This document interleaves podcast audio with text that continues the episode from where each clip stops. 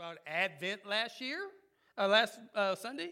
This is a special time of year that we can just say to ourselves, you know what? I want to focus on Jesus. And with that, we can go to Luke chapter 1, verses 26 through 38. It says that in the 6th month, the angel Gabriel, either way, you can say Gabriel or Gabriel, was sent from God to a city of Galilee named Lazarus. He was sent to a virgin, betrothed to a man whose name was Joseph, of the house of David. And the virgin's name was Mary. And he came to her and said, "Greetings, O favored one, the Lord is with you." But she was greatly troubled at the saying and tried to discern what sort of greeting this might be. And the angel said to her, "Do not be afraid, Mary, for you have found favor with God. And behold, you will conceive in your womb and bear a son, and you shall call his name Jesus. He will be great and will be called the Son of the Most High, and the Lord God will give to him the throne of his father David. And he will reign over the house of Jacob forever, and of his kingdom there will be no end." And Mary said to the angel, "How will this be, since I am a virgin?" And the angel answered her, "The Holy Spirit will come upon you, and the power of the Most High will overshadow you.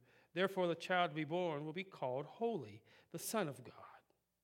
And behold, your relative Elizabeth, in her old age, has also conceived a son, and this is the 6th month with her, who is called barren.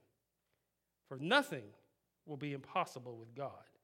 And Mary said, "Behold, I am the servant of the Lord. Let it be to me according to your word." And the angel departed from her.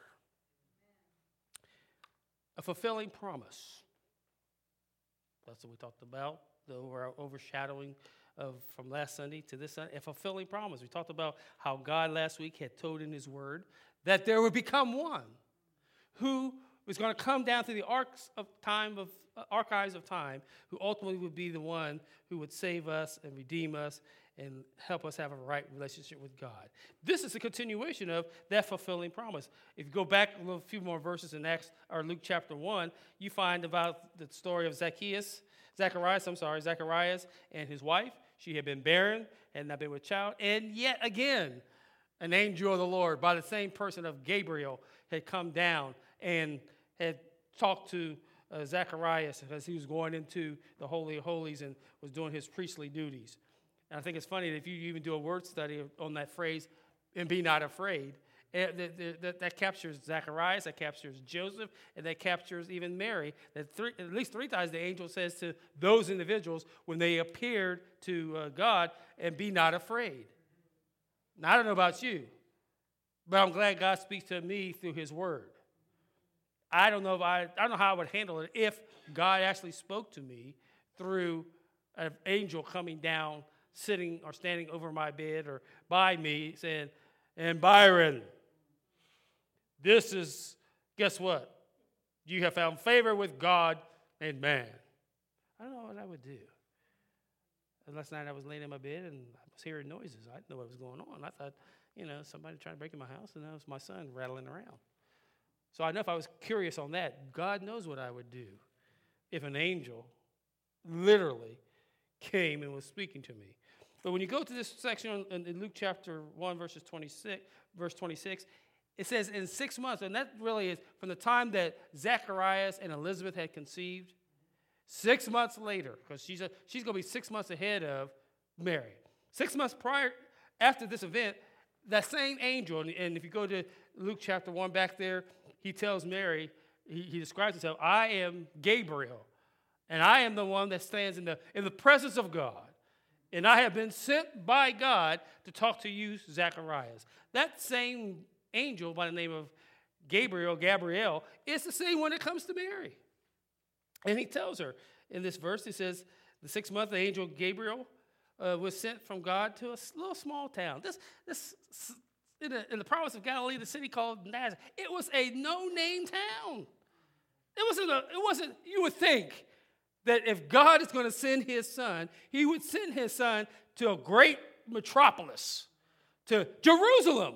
That's where Jesus should have been born. That's what everybody knew. The city of Jerusalem was a main city. It was like the New York or the San Francisco or the Chicago of its time. No. In an obscure village by the name of Nazareth. You know what they said about Nazareth? Later on, Jesus said, somebody made the quote, "What good can come out of Nazareth?" I'll tell you what kind of city it was. It was, if it had 500 or 1,000 people, it would be doing good. It's probably less than 500 people that actually lived here. So it was a no-name city. God is going to have his son be born in a place that, how many times have you traveled? And here's what we say. You know, if you blink, you miss it. You know, the little one stoplight towns you come when you're traveling, driving through. My God, if you blink through this place, that's what they sometimes say about Wilmington, that if you blink too hard, and you just you're gone. That's what Nazareth is. And to this place, the angel Gabriel comes to this place called Nazareth to a young woman by the name of Mary. And it's interesting. First, we're told, it says, to the city of Galilee named Nazareth. It doesn't tell us, and her name was Mary. It describes who she is. She's a virgin betrothed to a man whose name is Joseph of the house of David. First thing we're told about Mary is that she is a virgin, had never known a man at all. And she's, we would say engaged, but their engagement went beyond what we have. When you were betrothed back at that time, for a legal purpose, you were married. You just had not yet consummated it. So that's why when it talks about in Matthew, he was betrothed to Mary, and when he found out that she was pregnant, that he thought about putting her away privately. That's why that's a big deal, because the betrothal at that time, the engagement at that time meant you were married. She had not left her home from where her parents were to go live with her husband, but she was legally bound by Jewish law. She was already married, betrothed to Joseph. There was nobody else but him. And we're told she had not known man at all. And to that place, and to this young lady, he came to her. And, you know, if you want to be, what's the word I want? He just says, "Greetings. Hello. How you doing? What's happening?" Greetings. I think that's interesting that, you know, and he talks about her. He says, "Greetings, O favored one. The Lord is with you." Now, when you read down through all this, it says, he tells her, "O favored one," one who has found grace in the eyes of God. Okay? And the other thing we're told is that he says to her, "The Lord is with you." Now, get this. The angel is talking to her, and she's being told that she's a favored one and that the Lord is with you. It's a good thing to know that the Lord is with you. And she really needs to know this for herself in light of what he's getting ready to tell her. Oh, favored one, the Lord is with you. Okay? So he tells her this, and she's greatly, it says, not mildly disturbed or like, what's going on here? It says she's greatly, I mean, it puts the word great. She's like, okay, what's all this mean? What's all this going on here? And she was trying to figure out what he meant by what he said, and she's trying to figure out what all this was meaning. I'm O favored, the Lord is with you. You got to understand, she's a young girl. Some say she's probably around 12 or 13 years old. That's, who's 12 or 13-year-old in our church? Jalen. Can you imagine? I mean, to do all this, to have an angel come, I could just see Jalen now if an angel come before her and says, "Hello, oh favored one," she'd be like, you know, the car would just fall to the floor. You know, maybe run out, mom, dad, you know. You know, she'd be hyperly, you know, running around. And yet, you understand, she was in her house, in her home, doing what she always done. And this angel comes in and is now talking with her. We've got, I mean, it's her surprise is, what's going on? Okay? And he says, and look what he tells her. She's questioning. She's trying to get a grasp of what's really going on.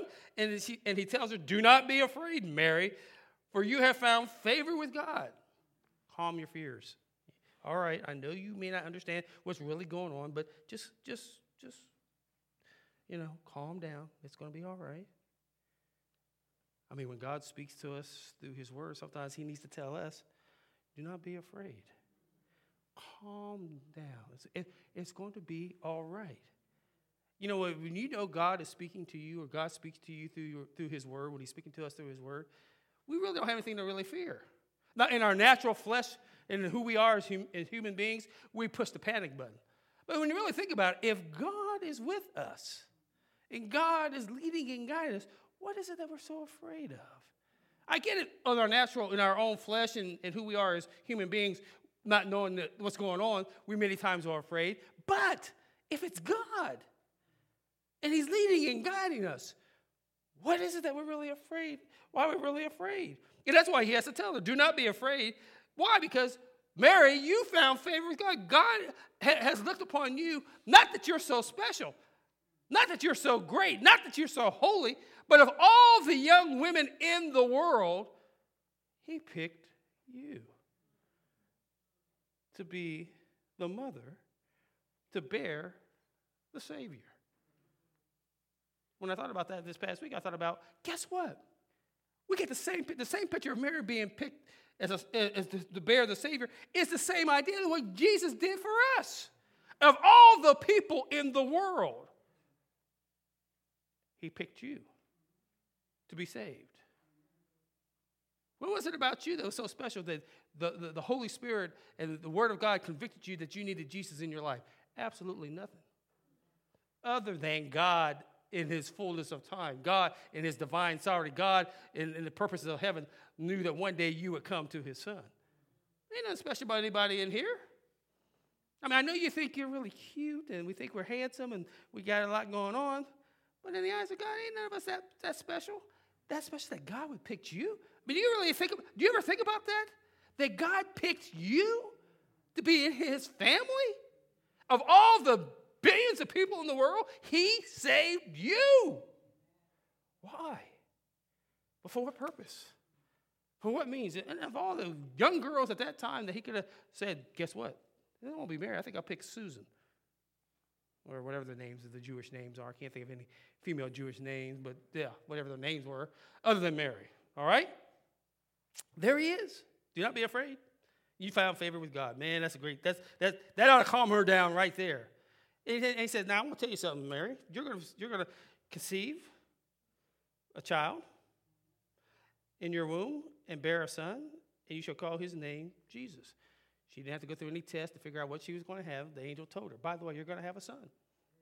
And you don't have to worry about what you're going to name him because his name's going to be Jesus. And guess what? He will be great and will be called the Son of the Most High. And the Lord God will give to him the throne of his father David. And he will reign over the house of Jacob forever. This is going to be a great child. We just think about that, Sister Tammy? The greatest gift? Who are we talking about? Jesus! He shall be great. Did you ever think about, as I've been reading through this stuff about Jesus and his birth and all this stuff, everything about this, you know Jesus had to be special because everything that we have in our world today is based on his birth. Up until the time before we had BC, before Christ. After his birth, time changed to now we have AD. After his death. I mean, all of our existence is based on the birth of this one individual by the name of Jesus. He's changed everything. That's why he can be considered great. You know, people try to compare, well, he's sort of like, he's a great historical figure. Well, yes, but he's beyond that. He's talked about who we call the Most High. He is God in the flesh. John said, told us of that in the Gospel of John.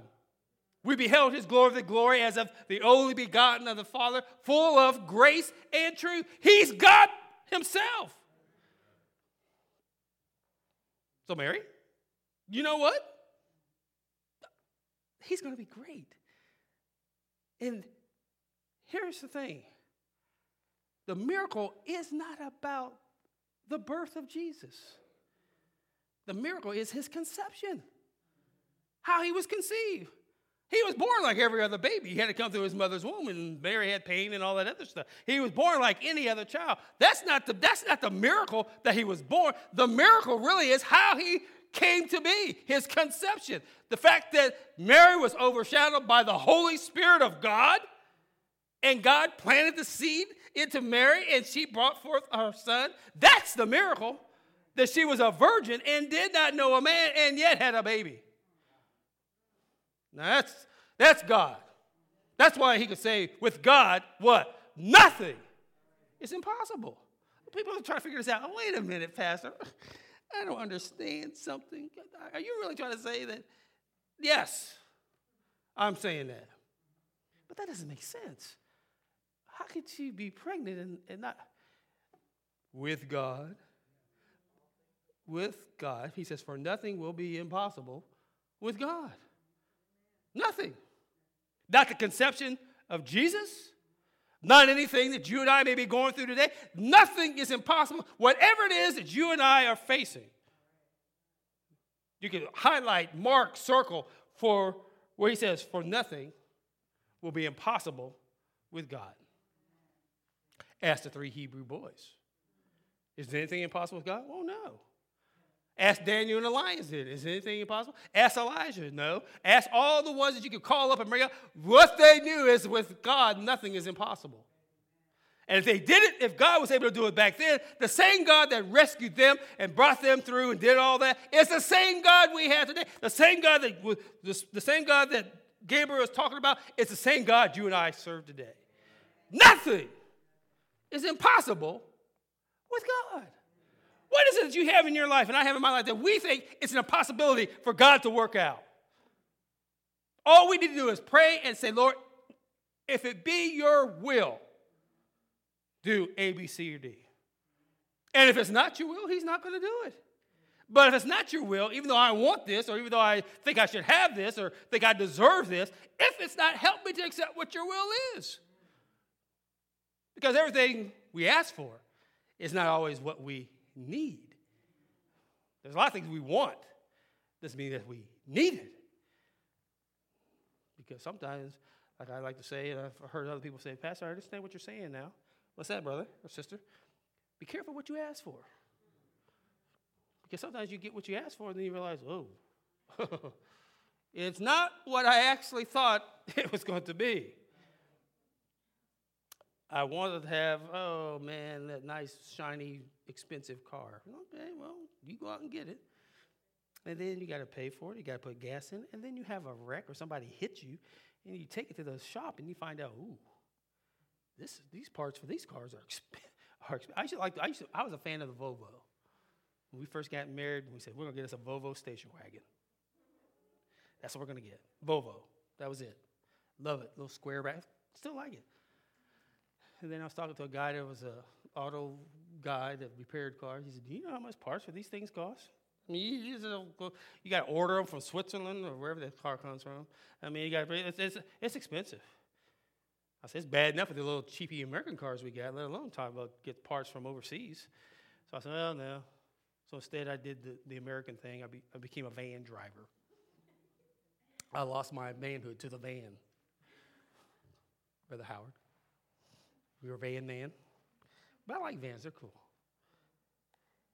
The angel. The things that God is able to nothing's impossible.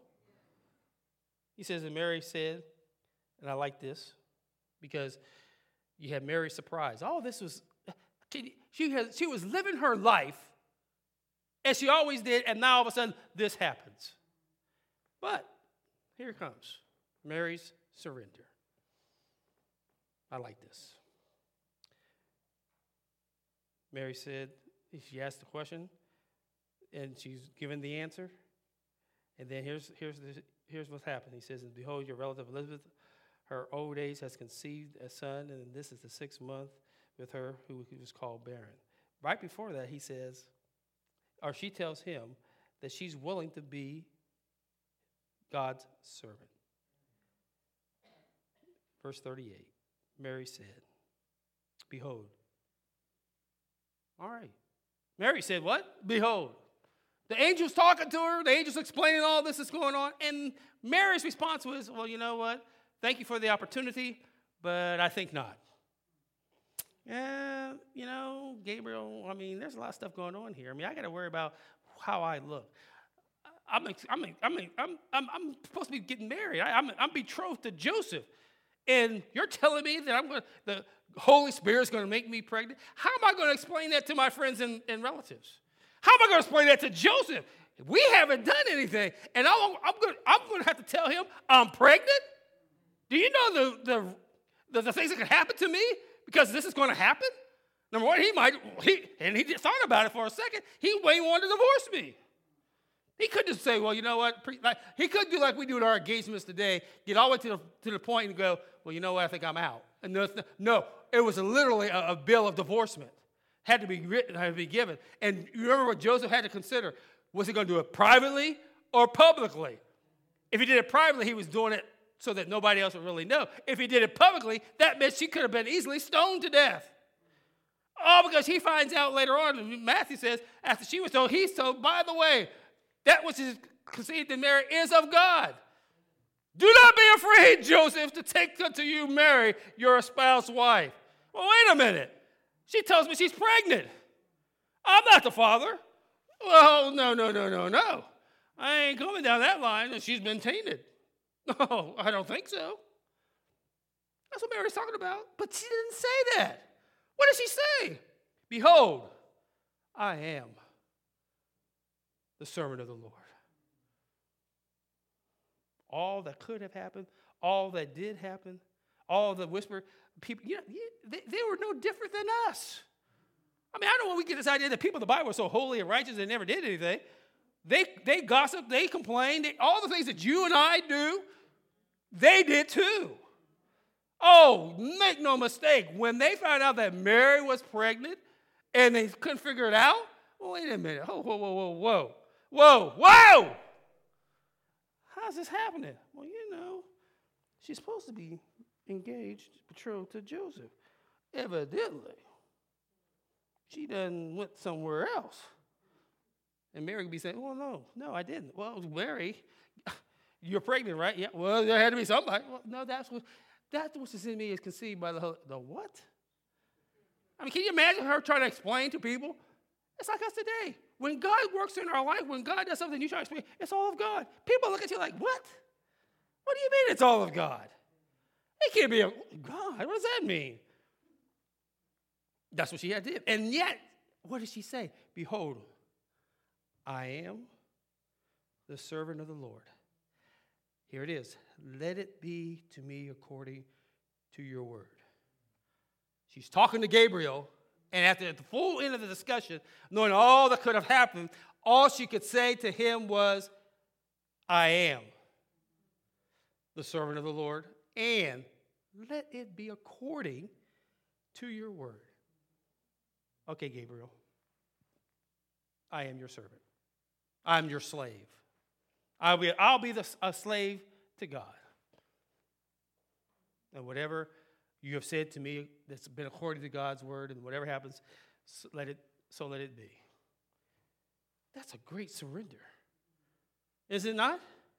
I mean, her surprise that I'm going to have a baby, and not just any baby, the Messiah, the chosen one, the one we've been anticipating for over all these years and thousands of years have gone, the prophets and all those that talked about there's coming one who's coming, one who's coming, one who's coming. And all of a sudden today, in my room, in my house, an angel's telling me, you're the one. Really? Why me? Why not you? That's what God wants us today. Maybe he's calling somebody in here today. Maybe he's speaking to someone here today. Now, the question is, are you and I willing to be his servant? As she says, all you got to say is, okay, all right, Lord, I've been fighting this for a long time. I didn't want to do this because I didn't think it was, but I get it. You spoke it to me through your word. Your word has told me. This is what, okay, I'm your servant. And let it be according to all that your word has said. That's what Mary did. Bringing it 2,000, almost 3,000 years later. Maybe God's talking to somebody here today. Maybe he's asking you to do something today. Maybe he's spoken to you through his word and you've been fighting, not wanting to do what God wants you to do. And yet, you need to have the heart and mind of Mary and say, okay, I want to be your servant, Lord. I'm going to obey. I'm going to do what you're asking me to do. Don't know. But I don't think God calls us to come in every Sunday and listen to the word being preached and then walk out and not do anything for us. If that's the case, I could stay home. I don't need to be here. I'm wasting my time and you're wasting your time. If that's all it is coming and putting our time clock, our time, our thing into the time clock, punching our time. If that's all it is, well, I showed up, Pastor. I'm here Sunday. But I ain't listened to all with it. No, I ain't got no. Lord, I did go to church, Lord. Okay, that's fine. But what did the preaching and the teaching of the word do to you? I close on this. I really enjoyed Wednesday night. I went home thinking, man, we had a great. For me, I can't speak for everybody else because I'm learning not everybody feels the same thing I feel. But for me, I thought we had a good lesson. It was a great lesson for me. I mean, how much we love the church. And I think about this in terms of Christmas and what it means. How much do I love Jesus? To what extent do I love him enough to forgo what I may want to do what he wants me to do? Because he loved me enough that he sent his son. And his son loved me enough that he died. And the son loved me enough that he shed his blood. And the son loved me enough that on the third day he got up out of the grave. And the son loved me so much that now he extends to the whosoever wills. Let us come and accept him as our personal Lord and Savior. He's done all that for me. That's his great love. What can I do in return back to him? Why am I content to give God mediocrity when he gave me his best? Don't understand that. And even my own life sometimes. Yeah, I did, yeah, pastor, yeah, whatever. Hey, sometimes it's mediocre. Oh, well, pastor, we didn't know that about you. Well, you can sit there in your righteous indignation and look at me like, well, I just can't believe you say that. Sometimes you're mediocre. Yes. You know why I can say that? Because you're mediocre too. Oh, I dare you say that about me. Well, that's true. You ain't always hot and on fire. You ain't always doing right. You ain't always living right. You ain't always reading right. You ain't always watching right. There's a lot of things we ain't doing right. We're mediocre sometimes. We're just giving God the leftovers. It's a week or two after Thanksgiving, and we're still eating turkey and dressing and whatever. Okay, enough is enough. If God gave us his best, we ought to give God our best. In time, service, talent, substance, whatever. Amen? A fulfilling of a promise. Here he is. He's told about Jesus. He's coming. And now, next week when we get to the next part of it, we're going to deal with another aspect of his birth. Amen? Amen. The most wonderful time of the year. Amen. Father, thank you for your word. Oh, we are encouraged because we see in the life of Mary, a young lady who had no clue whatsoever that she would be raised and called by you to bear your son. And yet, at the conclusion of all the surprises that she was told and how she was going to give birth, how she was going to conceive, what his name was going to be, who this young child was going to be in terms of the world. He wasn't just any ordinary baby. He's the Savior of the world. And we're even told he will be great, and great he is, and great he shall be. And Lord, we thank you that she obeyed you by saying, I am the servant of the Lord. Let it be to me according to your word.